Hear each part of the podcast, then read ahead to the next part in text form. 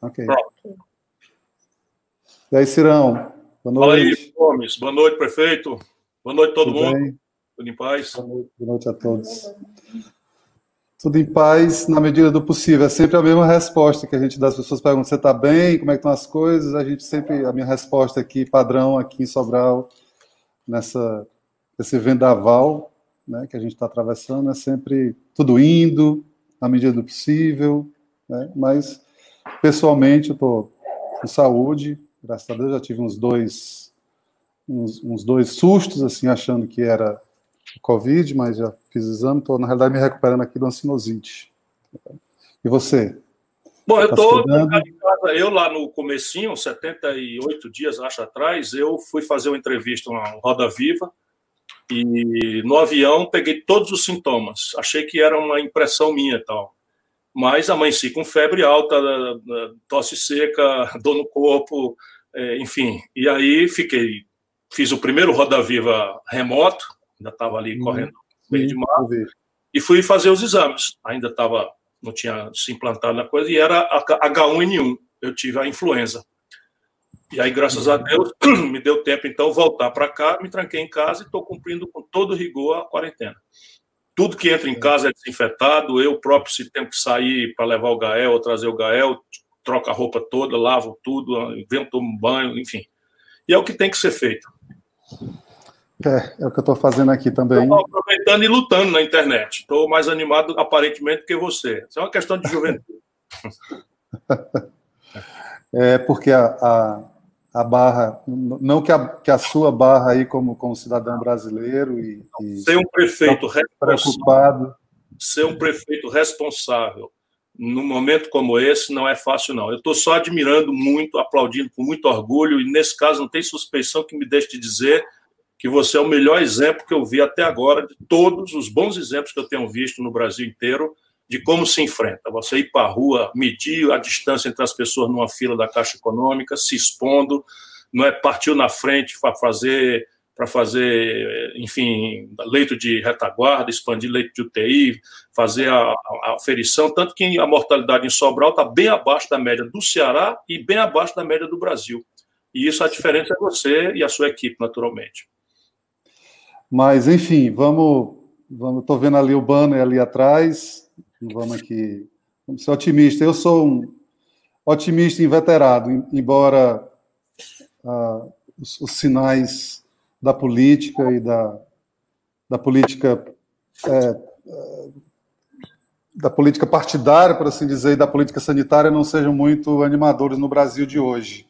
É, eu, eu ando muito perplexo, tento muito entender o que está se passando, até na minha cabeça, porque eu, eu fico tão surpreso com determinadas coisas que estão acontecendo, que eu fico me perguntando se sou eu que estou assim fora do espaço, sem, sem, sem compreender a, a cabeça né, dos políticos ou de parte deles, enfim.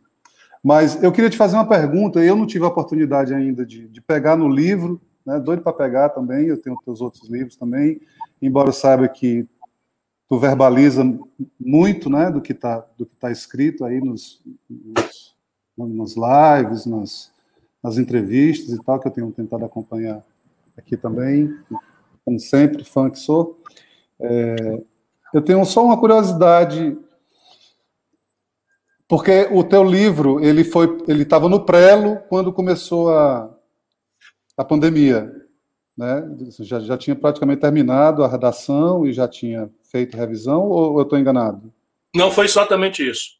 Ah, então ele já estava no prelo quando a pandemia surgiu e a pandemia ela promete né, mudanças né, no comportamento das pessoas, definitivamente, na forma como as pessoas encaram a vida em sociedade, da forma como as pessoas podem é, rever seus conceitos é, humanitários e tal. Então, assim, eu queria saber de ti se, se a pandemia, uh, em algum em algum algum momento, fez com que tu pensasse que alguma coisa que estava escrita no livro poderia ser escrito de com uma outra abordagem?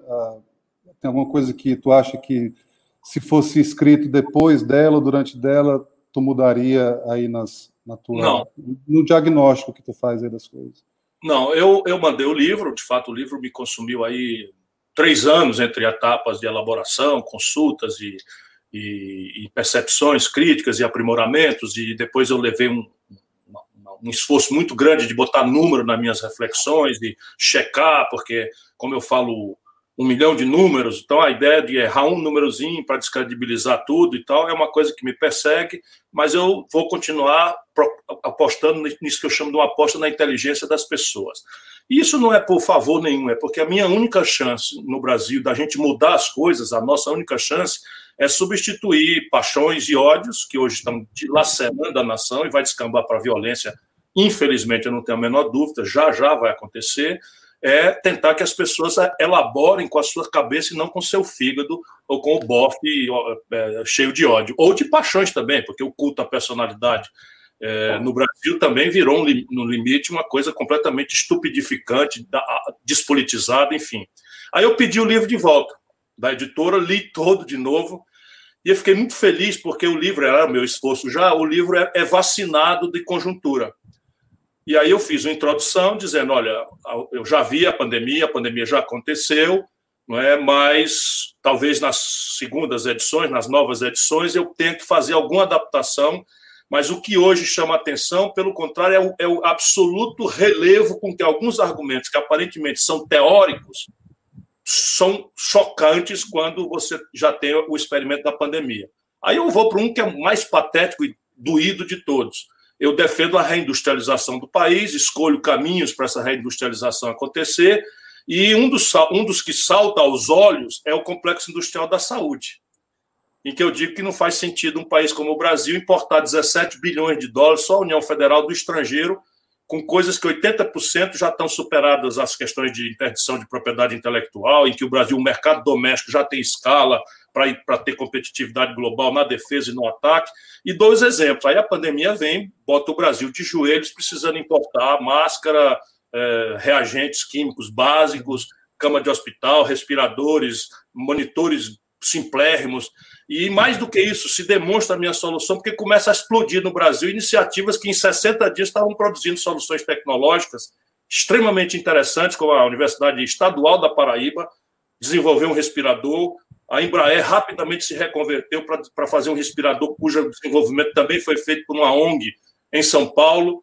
Enfim, se o livro precisava de um argumento trágico, aí está o argumento trágico evidenciando né, a imprudência que foi ao Brasil ao longo desses anos todos, deixar de ter uma indústria que era 30% do PIB no ano 80 e virar 10% a valor de hoje.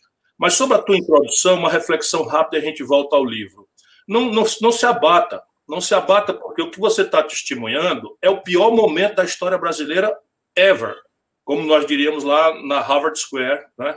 O Ivo é mestre em Law, na Law School de Harvard, foi aluno dos mesmos professores e tem um título a mais do que o Barack Obama, três anos depois que o Barack Obama saiu, e em vez de estar rico em Nova York no escritório, resolveu vir cumprir sua vocação, o que só me deixa cheio de orgulho. Não é? é só para apresentar para quem não conhece ainda e, e nunca ninguém imaginar que o Ivo está aí como líder de uma grande cidade que administra a melhor educação pública do Brasil, por qualquer tipo de argumento que não seja o valor intrínseco que ele tem. Então, esse é um mau momento. O Brasil nunca teve um imbecil, um rematado imbecil, criminoso, que não tem empatia, não, não, não, tem, não tem apreço à vida, um cara cujo livro de cabeceira e o herói é um torturador bárbaro, que, que, que torturava mulheres indefesas diante de crianças, mães diante de crianças, que é esse vagabundo, esse canalha que está na presidência da República Brasileira. Mas isso vai passar. Nunca tivemos, em tempo algum, tal desqualificação, tal despreparo e tal banditismo elevado à presidência da República na história do Brasil. Portanto, isso é um câncer que vai já já ser extirpado da nossa vida. Deus te ouça. Uhum. É... Lutemos, lutemos. Vamos lutar, vamos lutar. É... Eu estava dizendo para ti das minhas perplexidades e tal em relação à política, mas assim tem uma perplexidade também que, que me que também me choca, assim, me choca muito, me, me deixa a sensação que é essa essa uma coisa que eu não conhecia também, assim, eu tenho, eu não sou mais nenhuma, nenhuma criança, já, já acompanho a política já há muito tempo, é, meio que um político meio que tem a, a, um feeling né, na pele sobre o sentimento das pessoas e tal. É, eu nunca vi uma, uma, uma, quantidade tão significativa de pessoas uh, que se reúnem em torno de teses uh, odientas, de, de negacionismo, de falta de empatia. Eu você já tinha presenciado isso antes? Assim, não, isso é um fenômeno. É uma, quantidade, é uma quantidade que não sei se essas pessoas estavam trancadas no armário e ninguém percebia. Elas né? estavam inibidas. Elas estavam inibidas porque o politicamente correto, e era até melhor a gente achar uma outra expressão, porque essa expressão ajuda nisso, né? mas aquilo que são os valores não é, cultivados, propagandeados como os nobres, em antagonismo com os valores miúdos, mesquinhos é, é, é, isso, isso se afirma hegemonicamente. E, e, o Brasil perdeu essa hegemonia porque os porta-vozes desse politicamente correto ou desses valores civilizatórios pareceram, de um tempo para cá, uma grande mentira, uma grande, uma grande farsa, uma grande, uma grande promessa não entregue.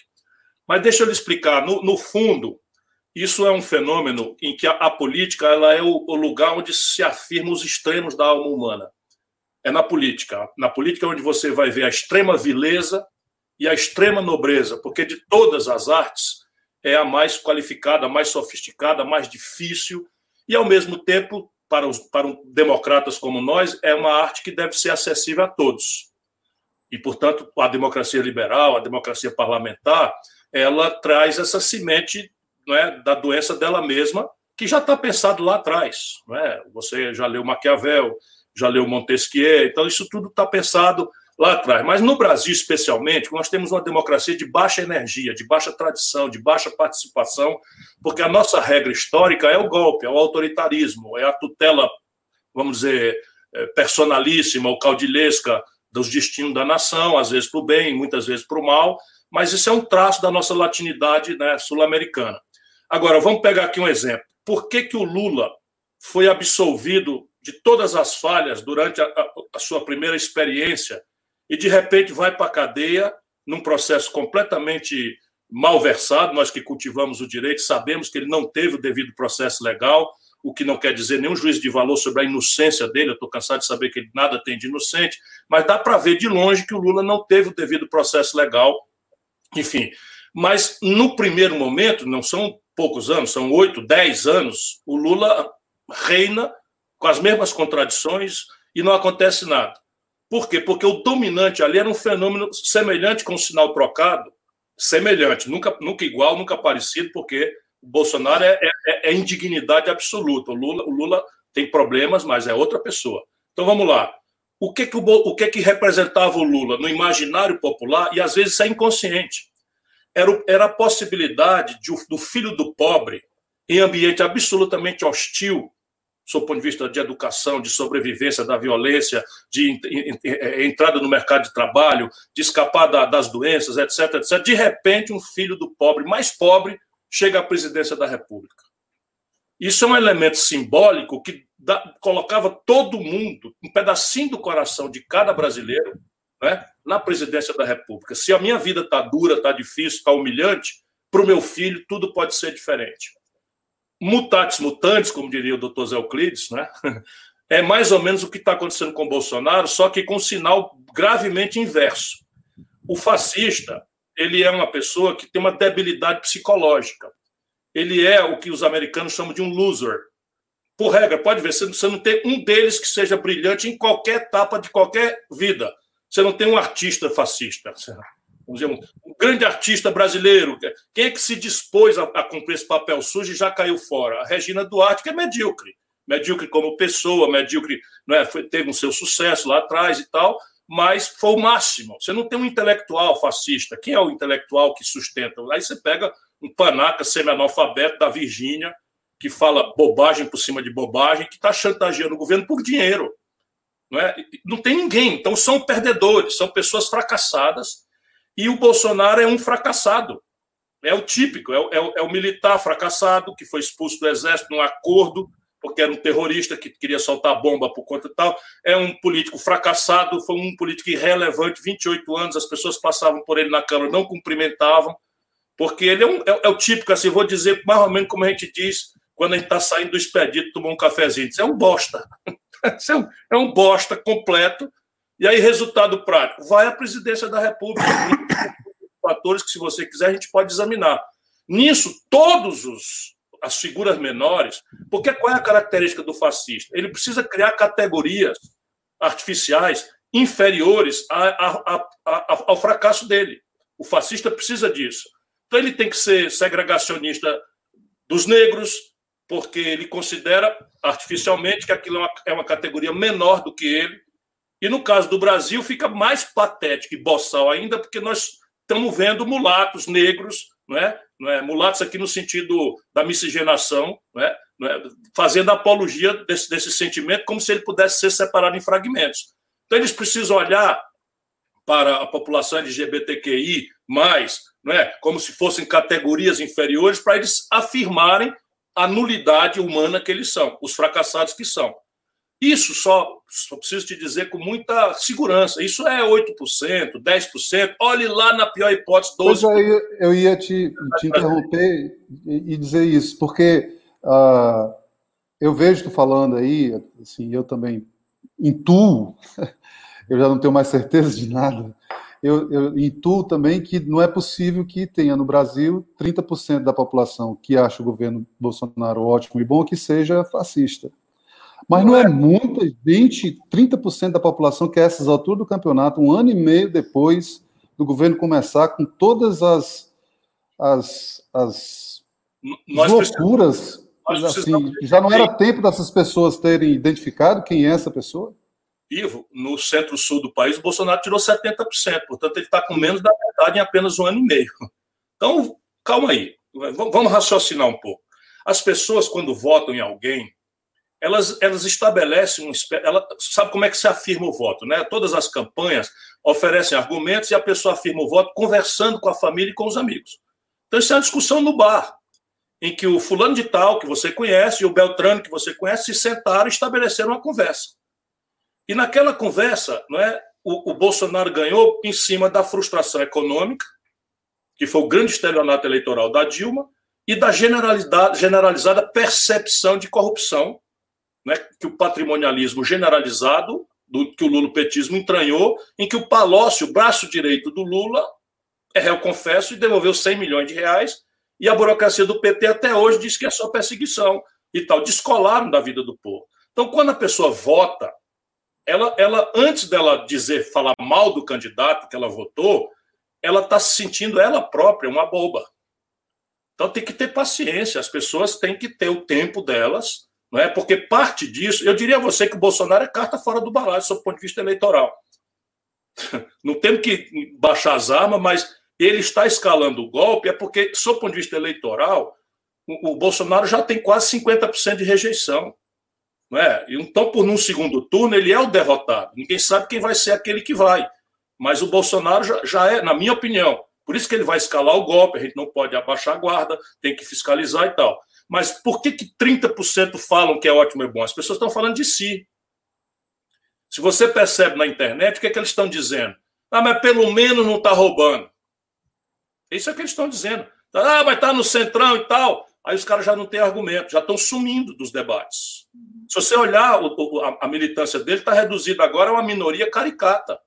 E das ruas também, né? Que já eram muito poucos. Agora Isso menos ainda. É, e caricata, não só poucos, mas caricatos. Estão começando a ficar caricatos. Não quer dizer caricato aqui no sentido lúdico, não. Não é se essa gente puder, ela vai matar a gente na rua. Ela vai, ela vai criar um caso, não é? E a gente tem que se precatar. E ele, o próximo cartucho dele são essas milícias que a gente já enfrentou. Ele está organizando isso em todas as, as PMs. Ele tem um grupinho de fanatizados que a gente já viu aí no Ceará, aqui no Ceará, aí em Sobral, que eu queria dizer, não é? E, e que está acontecendo. Então, nós precisamos tomar cuidado, mas entender o nosso povo é essencial com humildade.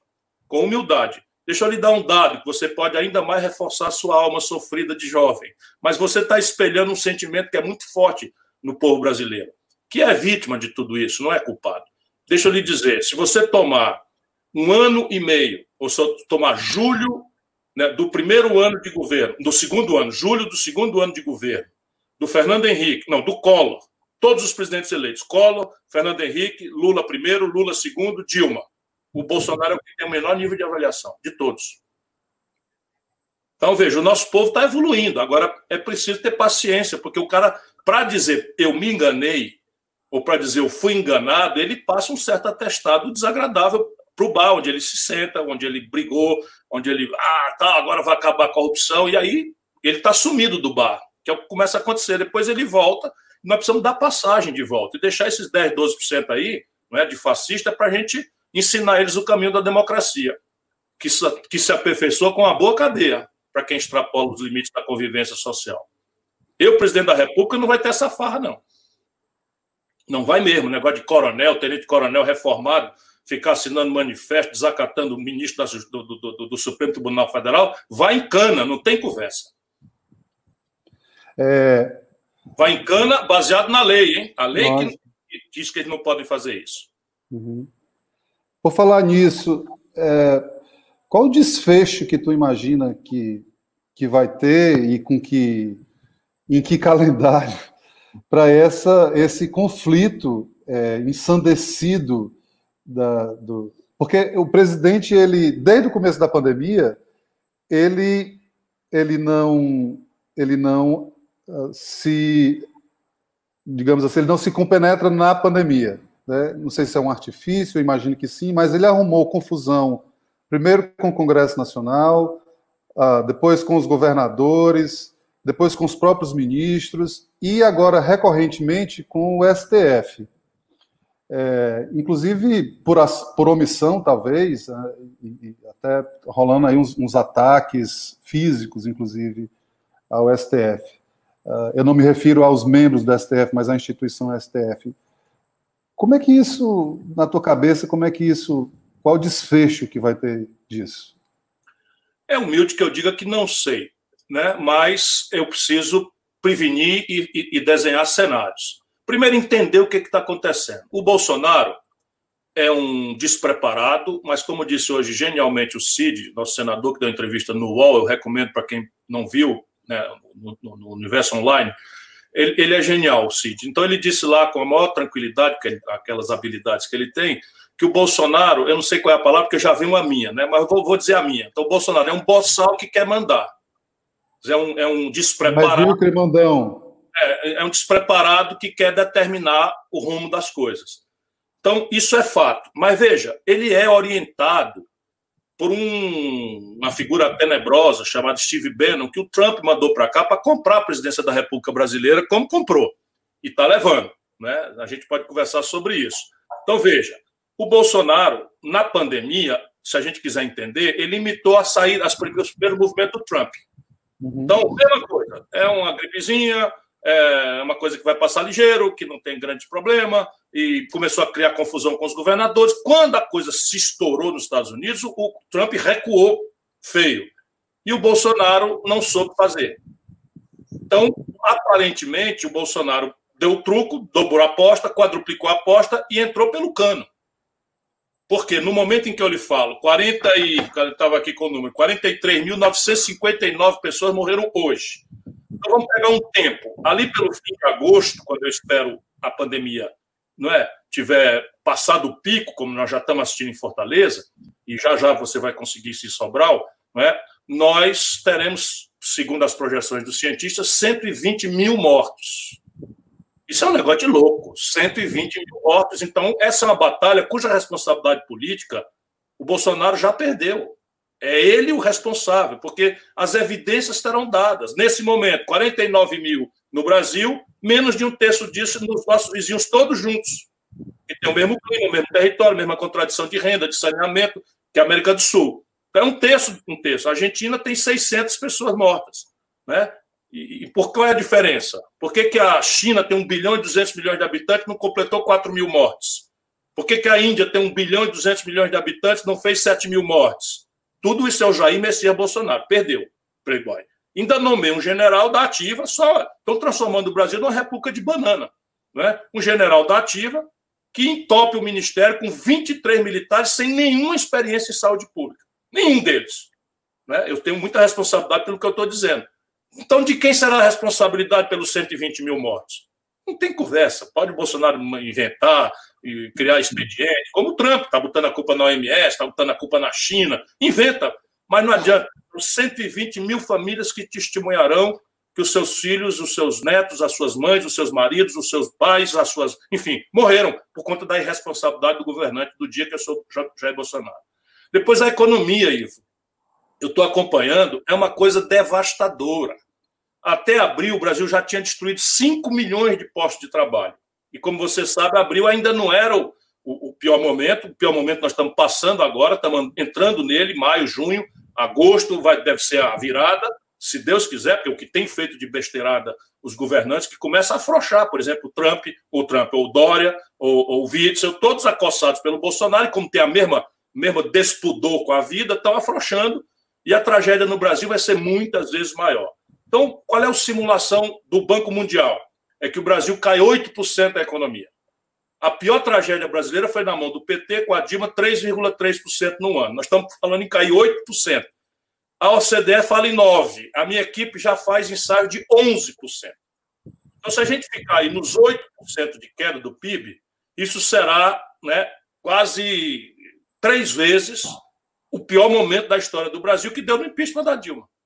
Né? O que derrubou a Dilma foi né, o estelionato eleitoral, a notícia de corrupção, mas foi basicamente uma crise econômica devastadora em cima de uma promessa que tinha sido feita não é, na direção oposta ao que, ao que entregou, nomeando o Levi para administrar a economia. E o Bolsonaro mais o Guedes não tem sequer ideia do que fazer. Os números são assim: empresas, 7 milhões de pequenas empresas estão caminhando para fechar. 7 milhões de empresas. Em desemprego, 20 milhões de pessoas desempregadas, ali por setembro. Né? O, o ideário deles, Déficit público, 670 bilhões de reais. O pior da história é 130. Nós estamos falando de 670 bilhões de reais. Isso está acontecendo. E não tem um debate, não tem um plano, não tem uma proposta, por quê? Incompetência do Bolsonaro, que não entende nada, e o posto Ipiranga veio com aquela ideia única, né, mofada de Chicago, de, de, privatizar, desregulamentar e não sei o quê, e tal, arrochar salário de funcionário, arrochar previdência, só que mas nem, nem isso a gente vê, né? Assim, não, não tem um programa de privatização, é, assim, estão entrando mais no mérito disso. Nada, zero. Não tem nada, não tem uma ideia, não tem um plano, estão perplexos. Porque o mesmo ideário neoliberal não está em, em, andamento, né? O que a gente vê é, é, é, é ideário nenhum, né? Fracasso, incompetência, despreparo, buzuntões, porcalhões, é exatamente, não tem nada acontecendo no Brasil. Então, junta a pior crise de saúde pública, 120 mil cadáveres, que Deus nos proteja de não acontecer. Junta 20 milhões de desempregados com o país quebrado, aí o Bolsonaro está inventando isso aí, isso aí é Steve Bannon, um terceiro campo de batalha aonde ele tenta essa tal guerra híbrida, aonde os valores não serão aqueles que interessam, emprego, salário, né, financiamento das políticas de saúde, educação e vida, né, para um debate anticomunista, né, como é que é, é, o, enfim, a culpa do Supremo. E a gente precisa perguntar para o bolsonarista e para todos os brasileiros o que, que o Bolsonaro quer que o Supremo não deu. Uhum. Qual é a mesma proposta que o Bolsonaro tem em favor do povo brasileiro que o Congresso brasileiro não deu? Isso é uma, isso é uma pergunta, muito barulho. Peraí, Bolsonaro, baixa essa bola aí. O que é que o Congresso está te fazendo de mal? Eu vou explicar estão chegando perto da família do Bolsonaro e do banditismo que ele liderou a vida inteira. Então, é um inquérito do Ministério Público do Rio de Janeiro que vai evidenciar é três meses, é dois meses, é quatro meses, não passa de seis meses.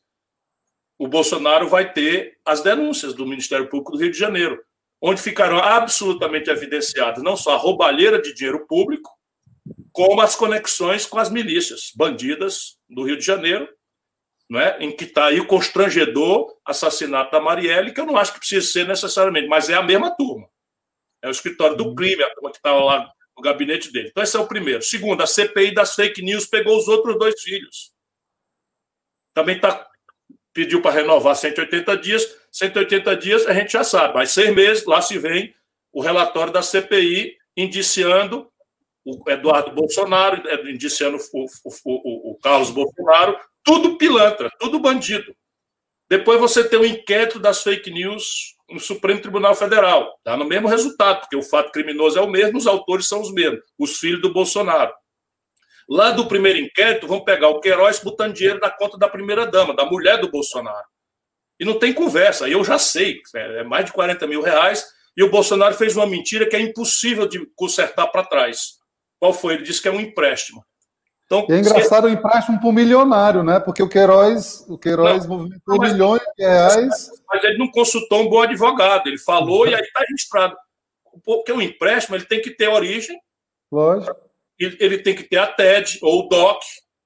Ou ele tem que explicar de onde é que veio o dinheiro em espécie, porque eles agora tudo é transação em espécie, ele tem que dizer de onde é que veio o dinheiro em espécie. Então é, é isso que está acontecendo no Brasil. Essa é a razão. Bolsonaro está em pânico, e aí quer criar uma crise política, aí vem a ponta. Ele quer fazer o golpe. Agora, para fazer o golpe, é preciso que a condição objetiva aconteça.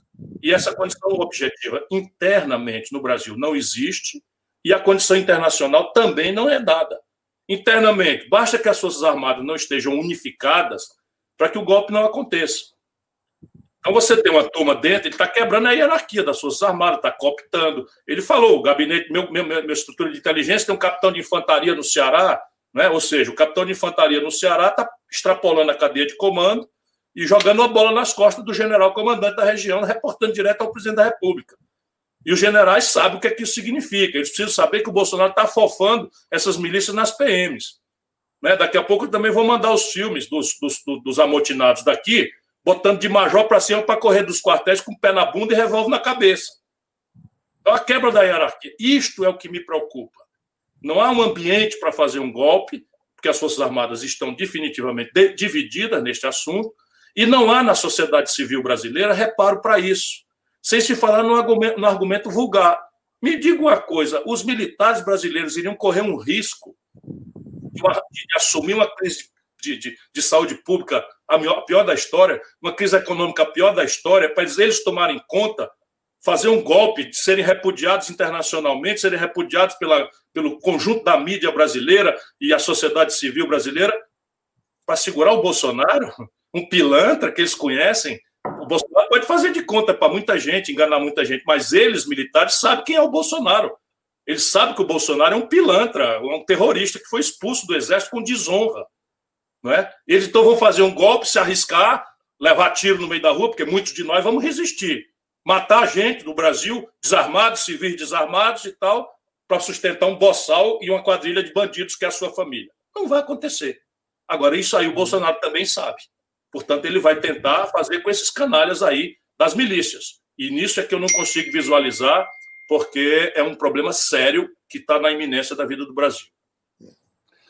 Voltando aqui um pouquinho à saúde, para depois a gente ir para o teu livro, é, objetivamente, uh, quais foram os, os, os equívocos, para ser bem, bem generoso, aqui, que, o, que o presidente, ao longo desses últimos três meses, cometeu e, e como deveria ter sido a postura dele em relação à pandemia, uh, enfim, baseado na, nessa, nessa na, na, no argumento de que ele não agiu corretamente?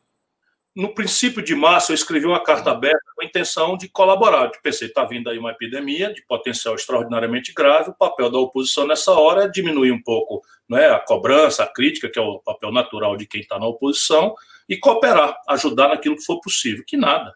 é? E ali estão as coisas que não é porque eu seja especialmente sábio, é porque com a pandemia, o que é que eu faço? Eu mergulho em estudar os problemas e olhar a experiência internacional comparada às, às desastradas e às exitosas. Então, veja, é uma, é uma lógica simples. A, a, a, o coronavírus é um vírus que não tem vacina e nem tem remédio. Então, o primeiro grande equívoco do Bolsonaro foi prescrever remédio, imitando o Trump. Isso não existe. Os remédios que estão sendo tentados, entre eles essa tal cloroquina, são uma tentativa desesperada do corpo médico de associando com outros químicos, outros fármacos, definitivamente monitorados para uns pacientes dar certo ou atenuar os sintomas. A cura não existe. Então, a primeira grande questão foi a desorientação com relação à natureza mesmo do vírus, quando todos os estudos já revelavam que ele era um vírus para o qual não existia vacina nem remédio. Isto posto, só tem uma saída aí, não tem duas, nem três, nem dez, só tem uma saída. É o isolamento social radical. Que você acha que ele deveria ter liderado. Mas, mas esse, é, esse momento... é isso, e isso é muito difícil, porque, vamos lá, su, vamos supor para todo mundo que está nos ouvindo, que seja leigo, né, entenda, inclusive as pessoas que estão de boa fé ao lado do Bolsonaro, que isso não tem partido, é a vida do nosso povo que nós temos que ajudar a salvar. Então, veja, como é que o vírus prospera? Ele prospera um ser humano infectado, mesmo que não tenha os sintomas, fala perto do outro e sai uma saliva, ou passa a mão na boca e cumprimenta, o cara passa a mão no olho, ou passa a mão no nariz, ou passa a mão na boca e tal. Então, se a gente, teoricamente, separasse todo mundo em casa 15 dias, o, vírus morria, não tinha mais onde prosperar, porque né, uhum. não morria e tal. Como a gente não tem isso, a polícia tem que sair, o caixa de supermercado tem que sair, o caixa da farmácia tem que sair, os profissionais de saúde têm que sair, os caminhoneiros têm que sair, são as atividades essenciais, você não vai conseguir o radical. Portanto, mais radical ainda tem que ser aquele todos os outros que não podem fazer. Isso é uma obviedade, por exemplo, a Nova Zelândia fez e sumiu a doença. Né? A Alemanha fez e sumiu a doença. A China, que tem 1 bilhão e 200 milhões de habitantes, fez, não morreram mais, do, não, nem, nem sequer 5 mil pessoas na China, que tem 1 bilhão e 200 mil. A, a Índia, que tem 1 bilhão e 300 milhões, 200 milhões de habitantes, imagina como é difícil você fazer isso na Índia. Né? Não é você chegar numa cidade como Nova Delhi ou Bombay, Bombainha, etc. Gigantesca cidade de favela, foram lá e radicalizaram. Nem é o uhum. modelo daqui, mas a gente viu na televisão, os guardas com um chicote botando as pessoas para casa, não sei o que, tá o jeito deles lá fazer, a gente não precisa chegar a isso tanto. O que, é que faz o Bolsonaro? Entra atravessado e tenta impor não, o não isolamento. Foi uma ação que eu assinei como advogado, em nome do PDT, né, que permitiu que o Supremo desse uma liminar autorizando os estados e prefeitos, os, governadores e prefeitos, sem dispensar a tarefa da União Federal, porque isso é competência concorrente né, da Constituição, cuidar da saúde, todo mundo é responsável. E graças a isso nós salvamos o salário 100 mil, 100 mil pessoas. Porque os ele constrói ele constrói a narrativa de que agora não o Supremo diz que o problema é dos estados, como se os estados, é um os municípios tivessem tivessem toda a responsabilidade em relação. Na realidade, ele há uma, uma, uma, uma tentativa de enganar as pessoas no, no sentido de, de, de, aumentar a responsabilidade que o Supremo ah, conferiu aos estados e municípios. Né? O, o Supremo só disse que os estados e municípios tinham poder para fazer isolamento social. Corrente, outras coisas. Né? A Constituição.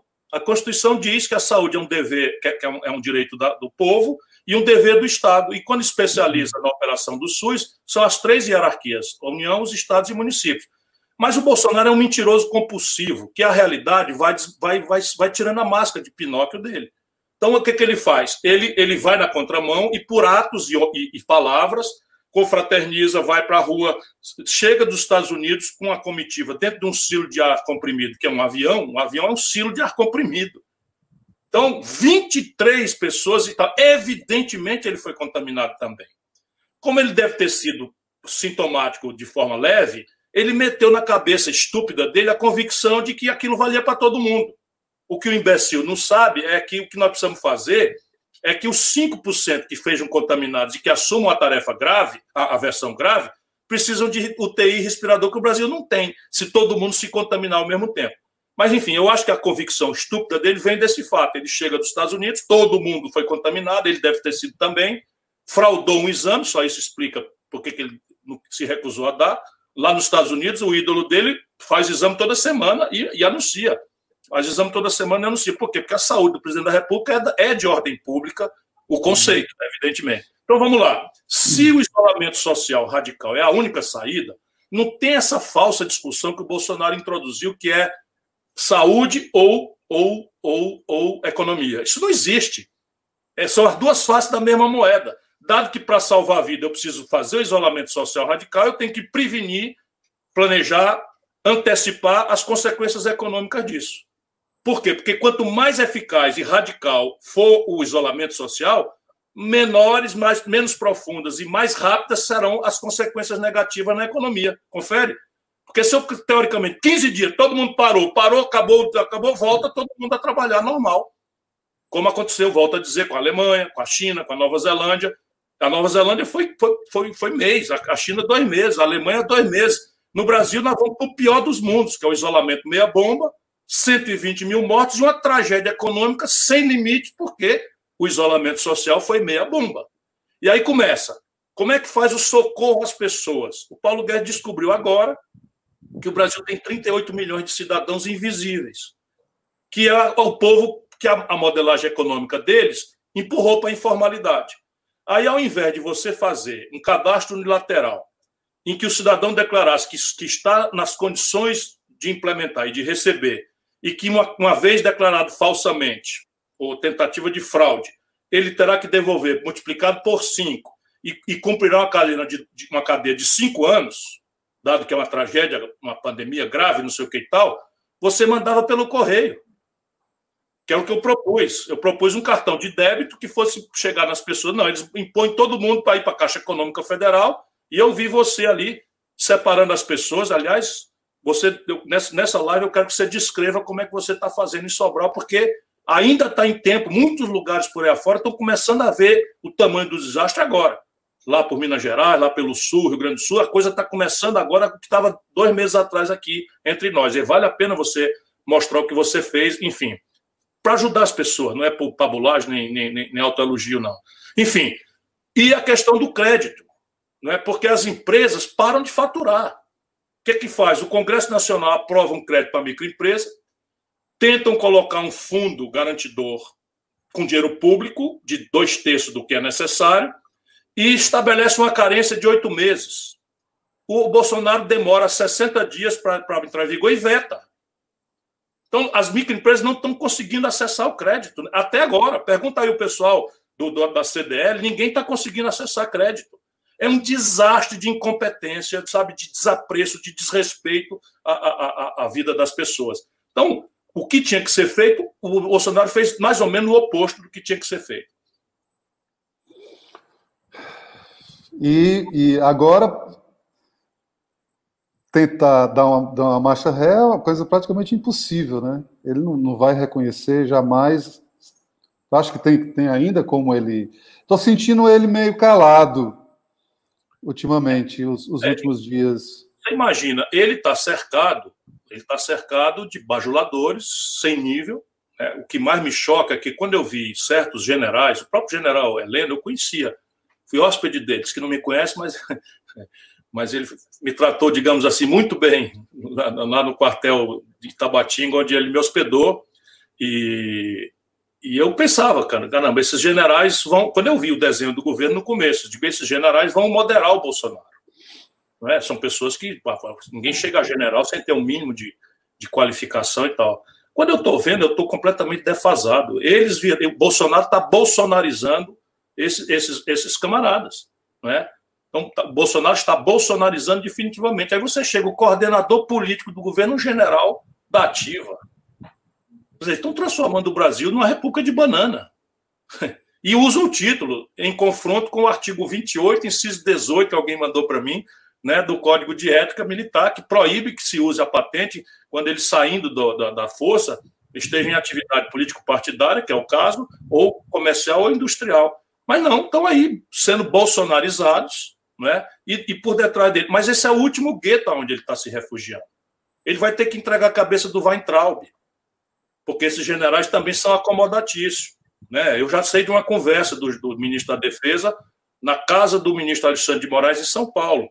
Né? E o ministro Alexandre de Moraes deve ter dito a ele: ó, me entrega o Weintraub que a gente, a gente pode. Isso aqui eu estou, evidentemente, né, especulando, mas se eu uhum. ver essas coisas como funcionam no Brasil, é um pouco essa tentativa de acomodação da elite. Mas o cara que disse que era para prender aqueles vagabundos tem que sair. E o Bolsonaro, que é um fascista, não consegue conviver com controle, com limites ao poder dele, está enlouquecido, não é? Está remoendo aí. Que parece assim, parece que ele foi. É uma coisa engraçada. difíceis para o Brasil. Por isso que eu sou a favor do impeachment. Hum. Porque o impeachment hoje não tem, tem base jurídica, mas não tem base política. Foi o que o Cid intuiu na entrevista dele, não é? Mas, mas eu acho que nós precisamos, a democracia brasileira precisa lá para setembro ter a, a ferramenta que o presidencialismo, infelizmente, mantém, que é a ferramenta para punir os crimes de responsabilidade que o Bolsonaro flagrantemente tem cometido. Né? Porque se não acontecer, a democracia brasileira será surpreendida com coisas que a gente talvez não esteja capaz de enfrentar. A, a sensação que a gente tem é que ele, ele foi eleito e achando que uma eleição garante ao governante nenhum limite de, de natureza legal, de natureza constitucional, e ele se, se irrita, se, se fica absolutamente, é, é, é, enfim, transtornado porque decisões judiciais ou decisões legislativas admoestam, de, de, de alguma forma, a, a, a, postura dele, como se não tivesse leis no país, né? como se nós tivéssemos uma Constituição que, que, que existe justamente para impor limites aos governantes, né?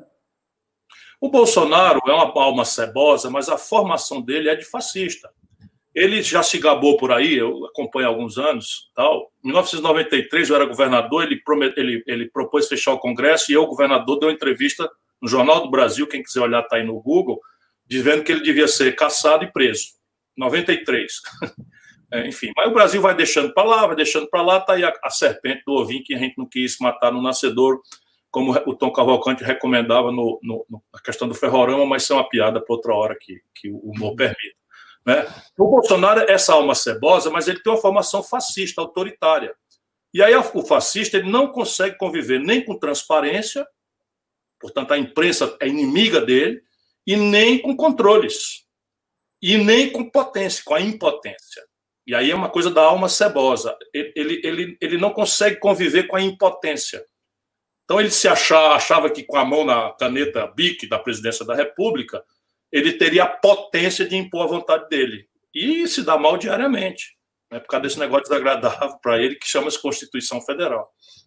Uhum. Bom, vamos aqui explorar aqui um pouco. Não, eu queria que você me dissesse é, como é que foi o primeiro caso em Sobral, como é que vocês estão agindo é, e como é que como é que estão as coisas hoje aí. Ah, Bom, a gente. Naturalmente.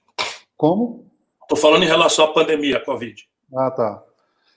Bom, de trás para frente, né? De hoje para trás, a gente está uh, com um número importante de, de casos acumulados, né, mais de 4 mil casos.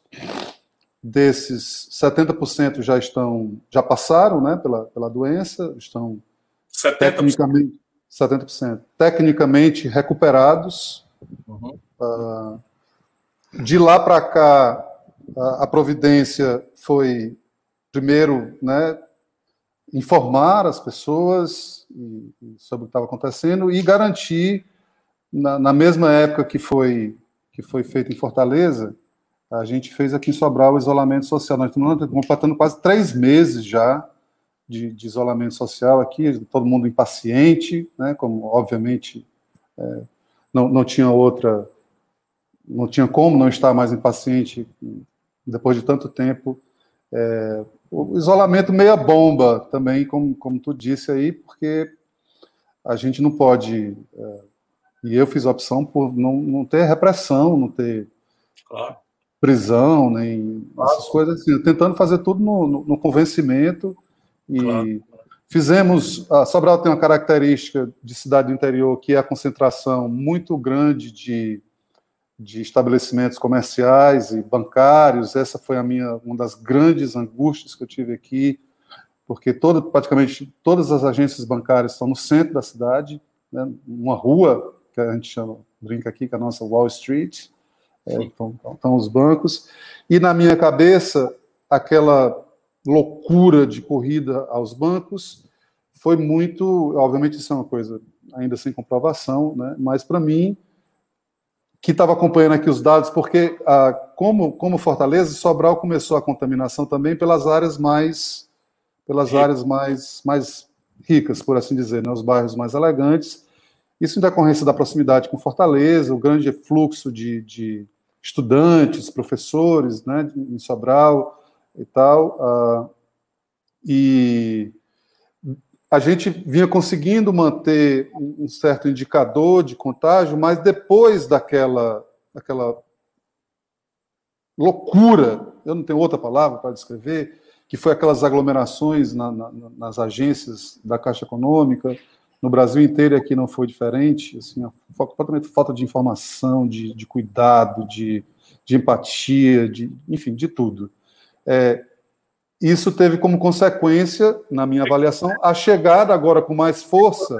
Uma barraca, botou uma barraca na rua com. Não, eu entrei em pânico, porque eu, eu passava, estava em casa, mas eu via aqui as, as cenas, me sentindo uh, impotente, e assim, fui para a rua explicar para as pessoas, mas assim, parece que você estava explicando uma coisa que ninguém nem sabia do que se tratava.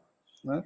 É, e, enfim, aí depois a gente começou a fazer a separação, e Sobral muito quente, as pessoas no meio da rua e aglomeradas, e enfim, nós estendemos uh, uns, umas tendas no centro da cidade, com mais de 100 lugares cada uma, especialmente na frente da Caixa Econômica, com assentos né, separados, dois metros de cada. Eu vi o pessoal. Pessoal passando, higienizando. A gente já começou bem cedo isso aqui também, de higienizando tanto a, é. área, a área bancária. Você tinha estrutura para testar a população? Não. não começamos, começamos a testar cinco pessoas por dia. Passamos. Cinco. Tá hoje? É, não, hoje nós estamos testando 300 por dia. 300 por dia. 300 por dia. O nosso. O nosso... Como é que está é a velocidade de contaminação? Vocês têm já como dizer, um infecta quatro, um infecta três, um infecta dois? Até sexta-feira passada, o nosso R, que é o indicador de, de, de, contaminação, de transmissão, que precisa ficar igual a, a, a, a 1 para baixo, né? É, a gente estava, sexta-feira passada, em 1.02, que significa dizer que chegando no platô. Está quase, está quase estabilizando. Estamos na expectativa de que essa semana... para as pessoas, o, o, a, a, Covid, ela, quando a pessoa, o Brasil chegou a uma pessoa que tá, que é portadora, ainda que não tenha os sintomas, contamina quatro. Então, enquanto for assim, a explosão é porque quatro contamina 16, 16 contamina, aí lá se vai. Então, só estabiliza quando uma pessoa contamina um. Aí você chega no pico, e aí, estatisticamente, quando você começa uma pessoa a contaminar menos de uma pessoa, a curva desce. Sobral está, portanto, chegando no, no, no, no, limite, eu acho que isso é uma boa notícia. Fortaleza despencou, é, o que é uma notícia melhor ainda, embora o isolamento social seja ainda recomendado para quem puder. E, então, qual, é, qual é a situação? Oi? Leito de UTI, vocês chegaram a 100%? Nunca chegamos a 100%, mas todo dia vamos dormir tenso, porque já foram abertos 126 leitos 126. de UTI. Havia 70 e poucos quando eu, quando eu me lembro. Não, esse só para Covid. Mas de, de UTI não, leito. De UTI. Mas de UTI. UTI. Só de UTI. Só para Covid. Os outros leitos de UTI para as outras comorbidades. Respiradores, continu... onde? Foi com Como? Camilo? Os respiradores. Os respiradores foram o governo, o governo do estado que que tem mandado para cá. Não ajudou, é... não, alguma coisa? Como? O governo federal? Não, o governo federal mandou, em abril, mandou, mandou grana, mandou 10 milhões de reais. 10 milhões. Uhum. Para cá. Tem que registrar isso. É, Sim, nós... já fiz, fiz a época. Sempre não, faço. Que é pra... Registrar aqui na nossa, na nossa live.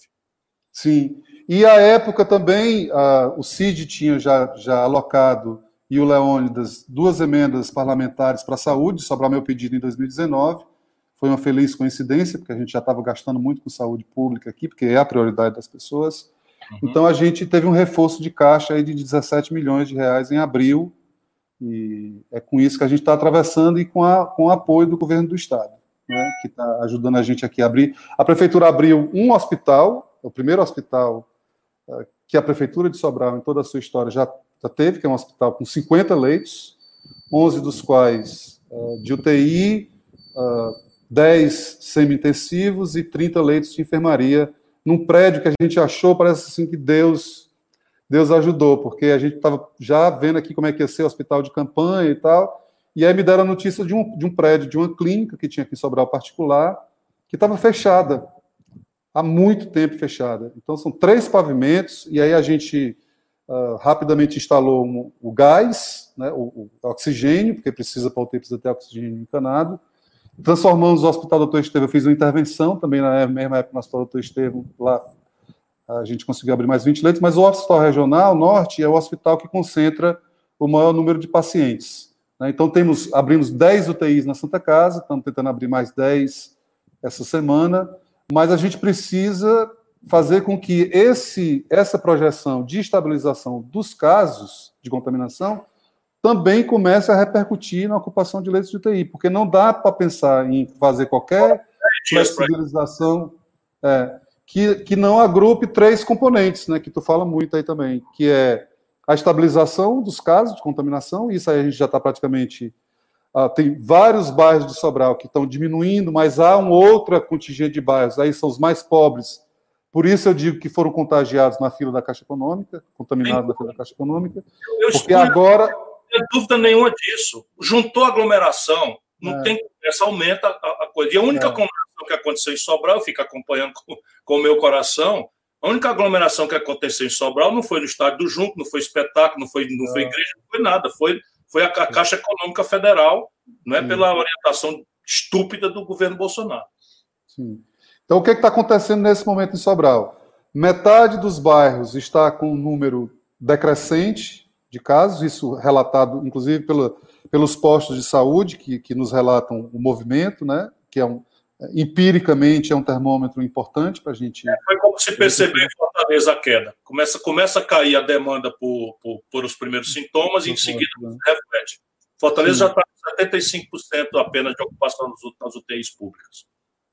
Então, para a gente pensar em qualquer coisa, tem que estabilizar isso, o R tem que ir para 1 igual a 1 ou 0,9, né, para a gente já ter um decréscimo, e precisamos que os, os leitos de UTI seja por expansão maior, que a gente vai analisar essa semana, seja por decréscimo de internação, chega a pelo menos 80%, para a gente poder pensar em, os, os, poderes, os poderes do Estado, tipo magistratura, a Câmara Municipal, como é que o Ministério Público, como é que estão atuando nesse assunto aí? Podemos pular essa pergunta? Não. Estou me sentindo sozinho, Ciro. Jura? Não, mas eu vi que a Câmara Municipal devolveu 300 mil reais para ajudar. É verdade, é verdade. É Não, não se abata, eu sei que você está sofrendo muito. Porque... Não, eu, tô, eu, eu, eu, eu, sou, eu sou resiliente. Né? Você me conhece, eu sou resiliente. Eu estou impaciente.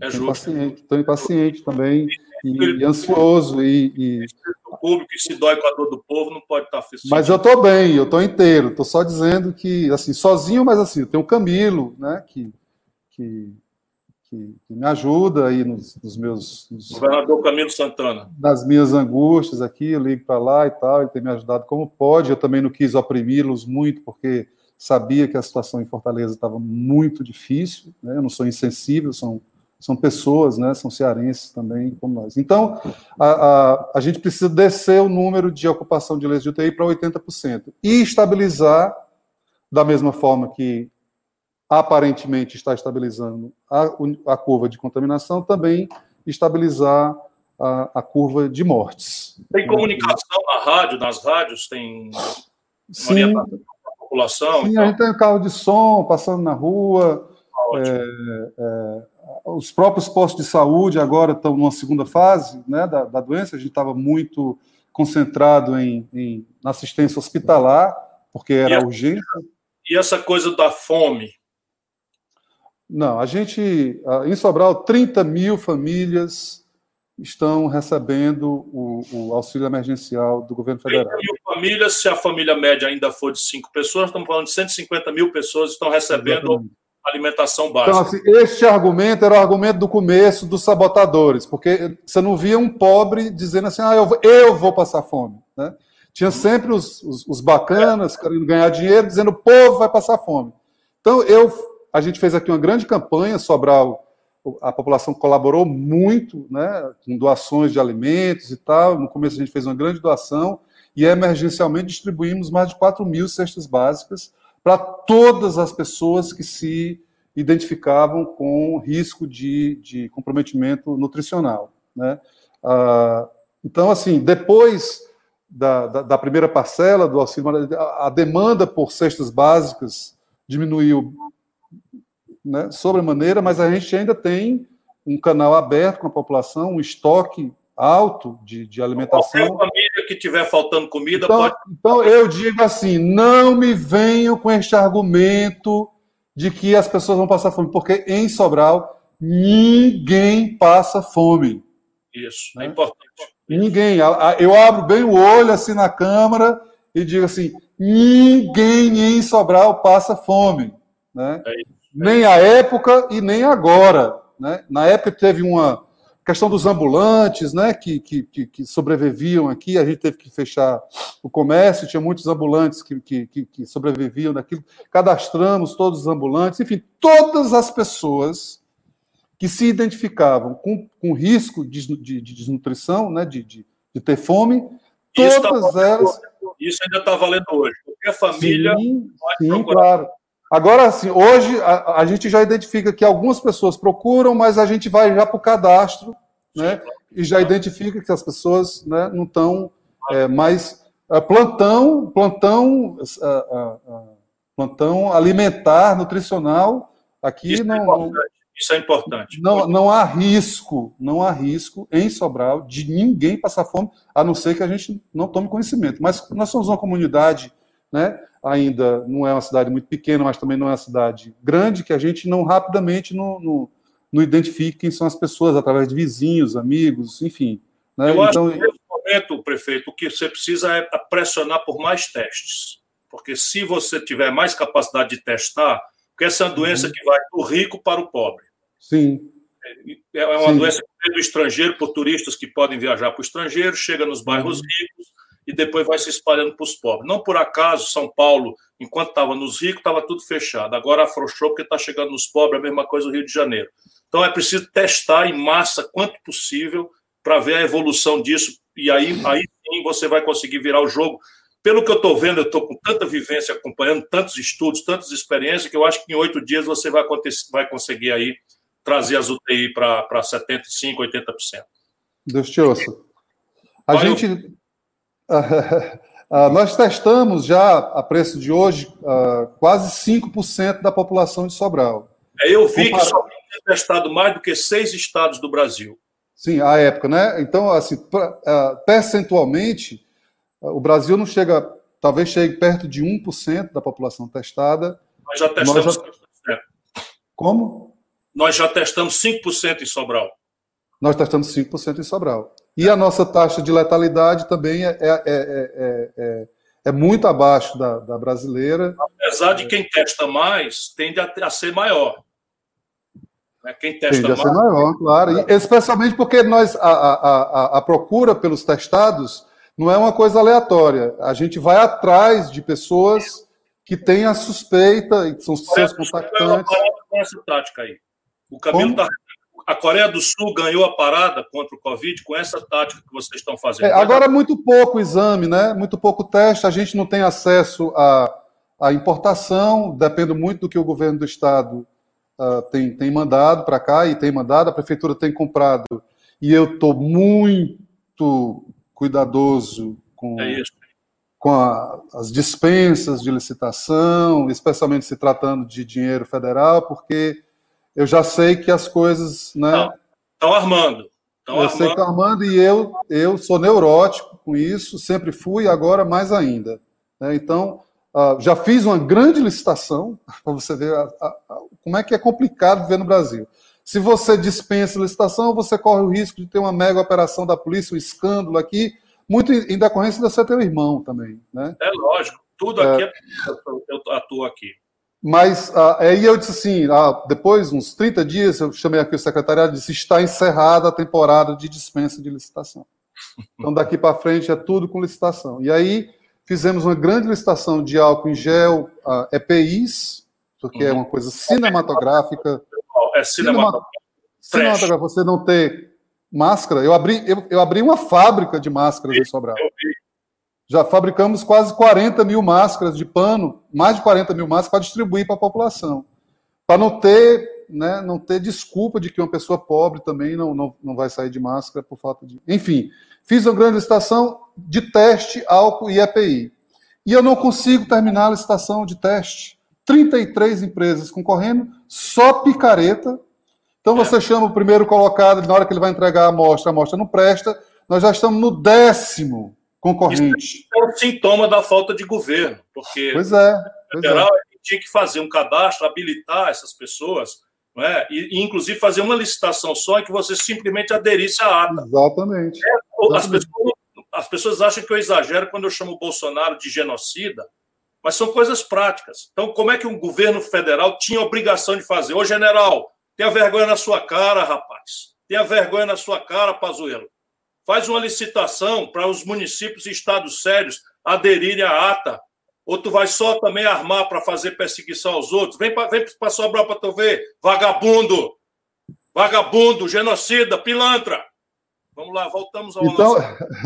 então a gente tem essas limitações, né? Ao mesmo tempo que eu não quero, eu quero chegar junto da população, de novo, o governo está ajudando e tal, uh, mas eu não quero meu nome envolvido em escândalo. Né? Então, estou tomando todas as precauções uh, e espero que a gente tenha um desfecho, porque eu licitei 40 mil testes.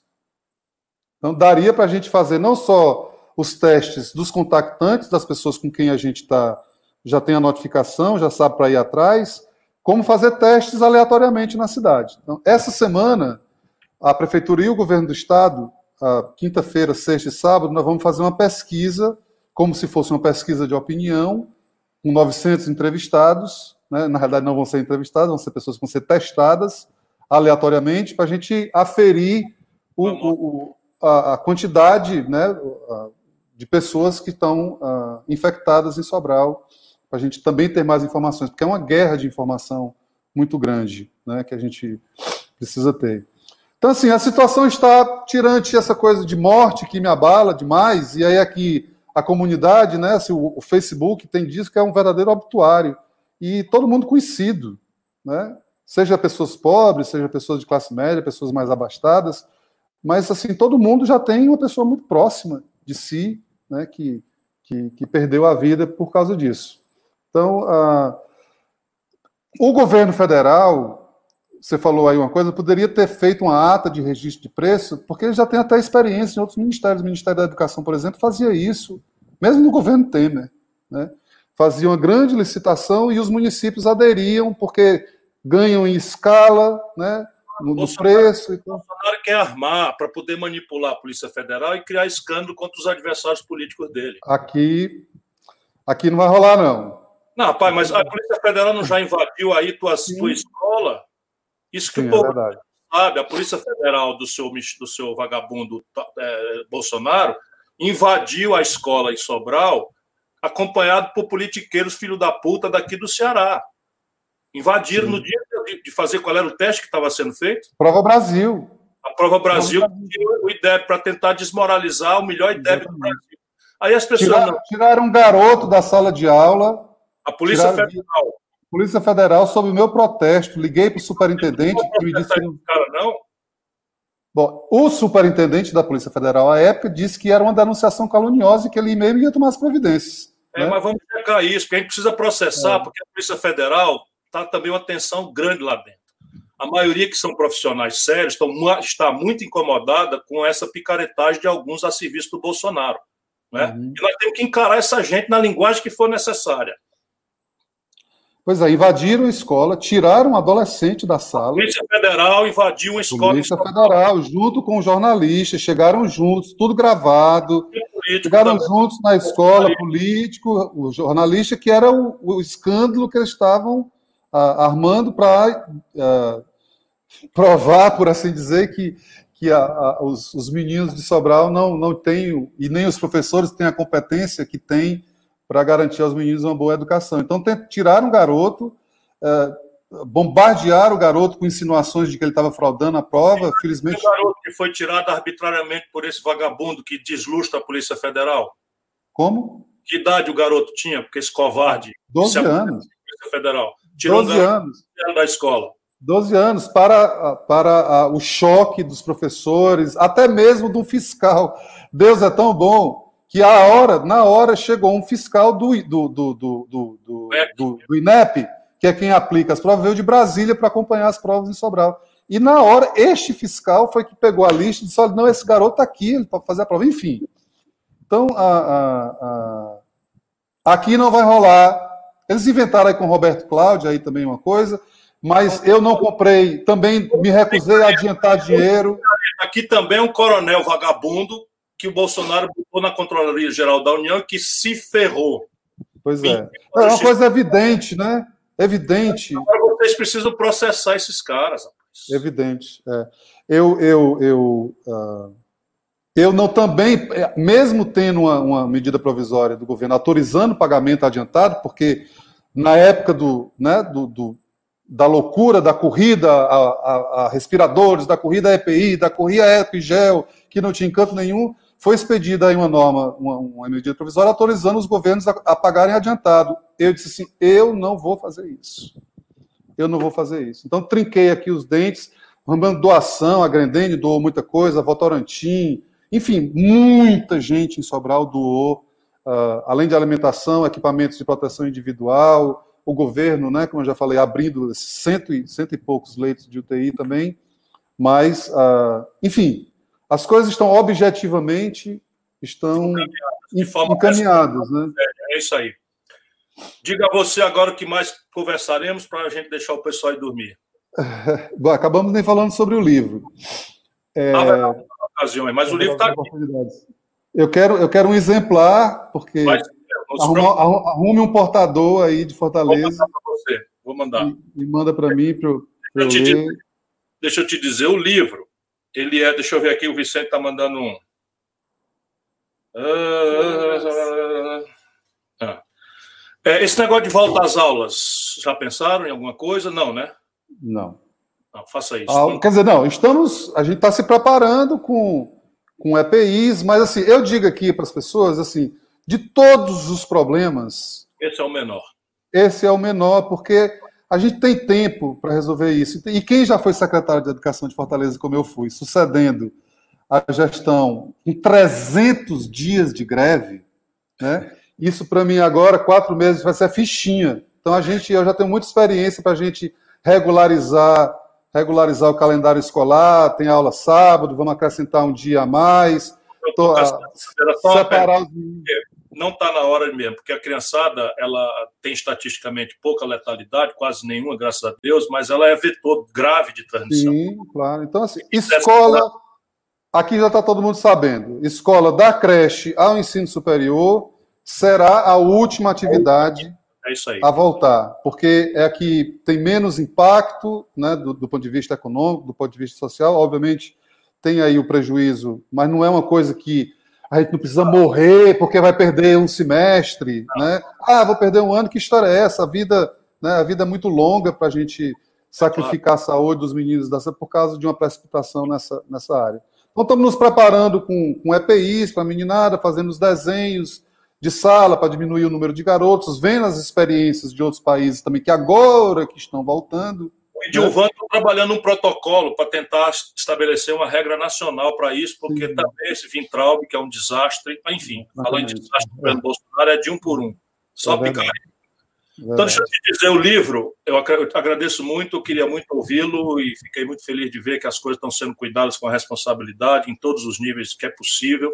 Né? E o livro, basicamente, é, um, é, um, é, uma, é uma hipótese de diagnóstico que eu considero bastante interessante para todo mundo ler é? talvez na terapêutica haja mais discordância, mas é, parece um achado.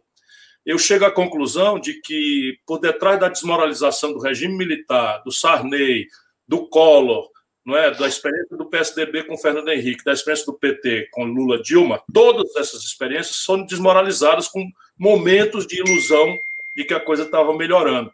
Não é? Parece que há uma ancestralidade, um, um sistema de causação muito mais profundo e estrutural. E é que o velho modelo nacional desenvolvimentista, que se baseava em duas premissas, que era dinheiro estrangeiro de longo prazo e barato, e ciclos tecnológicos que se sucediam com certa lentidão, permitindo a um país como o nosso, retardatário, imitar a tecnologia dos outros e chegar e ficar contemporâneo, né? a, a, a linha de segunda mão da Volkswagen, que veio para inaugurar a indústria automobilística brasileira, tirava o mesmo Fusca, só que já na partida com produtividade bem menor. E com a velocidade e sofisticação tecnológica, é? e nós tínhamos uma ditadura, não deu para amadurecer um debate sobre isso, e isso gerou um cacuete na liderança política do país de transformar o debate numa coisa rasa.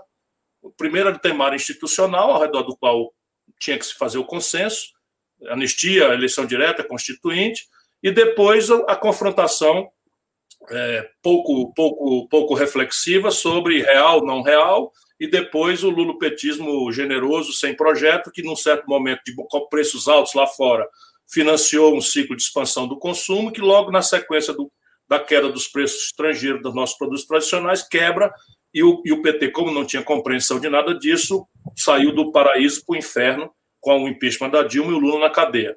A partir desse diagnóstico, que parece absolutamente contundente, e é uma, uma realidade que está no nosso nariz e o debate político não, não entendeu a necessidade, sai a pista para um projeto nacional de desenvolvimento que tem algumas tarefas objetivas, e aí você, como começa a especular sobre o projeto, você cai. Qual é a base social para sustentar uma coisa dessa, um projeto?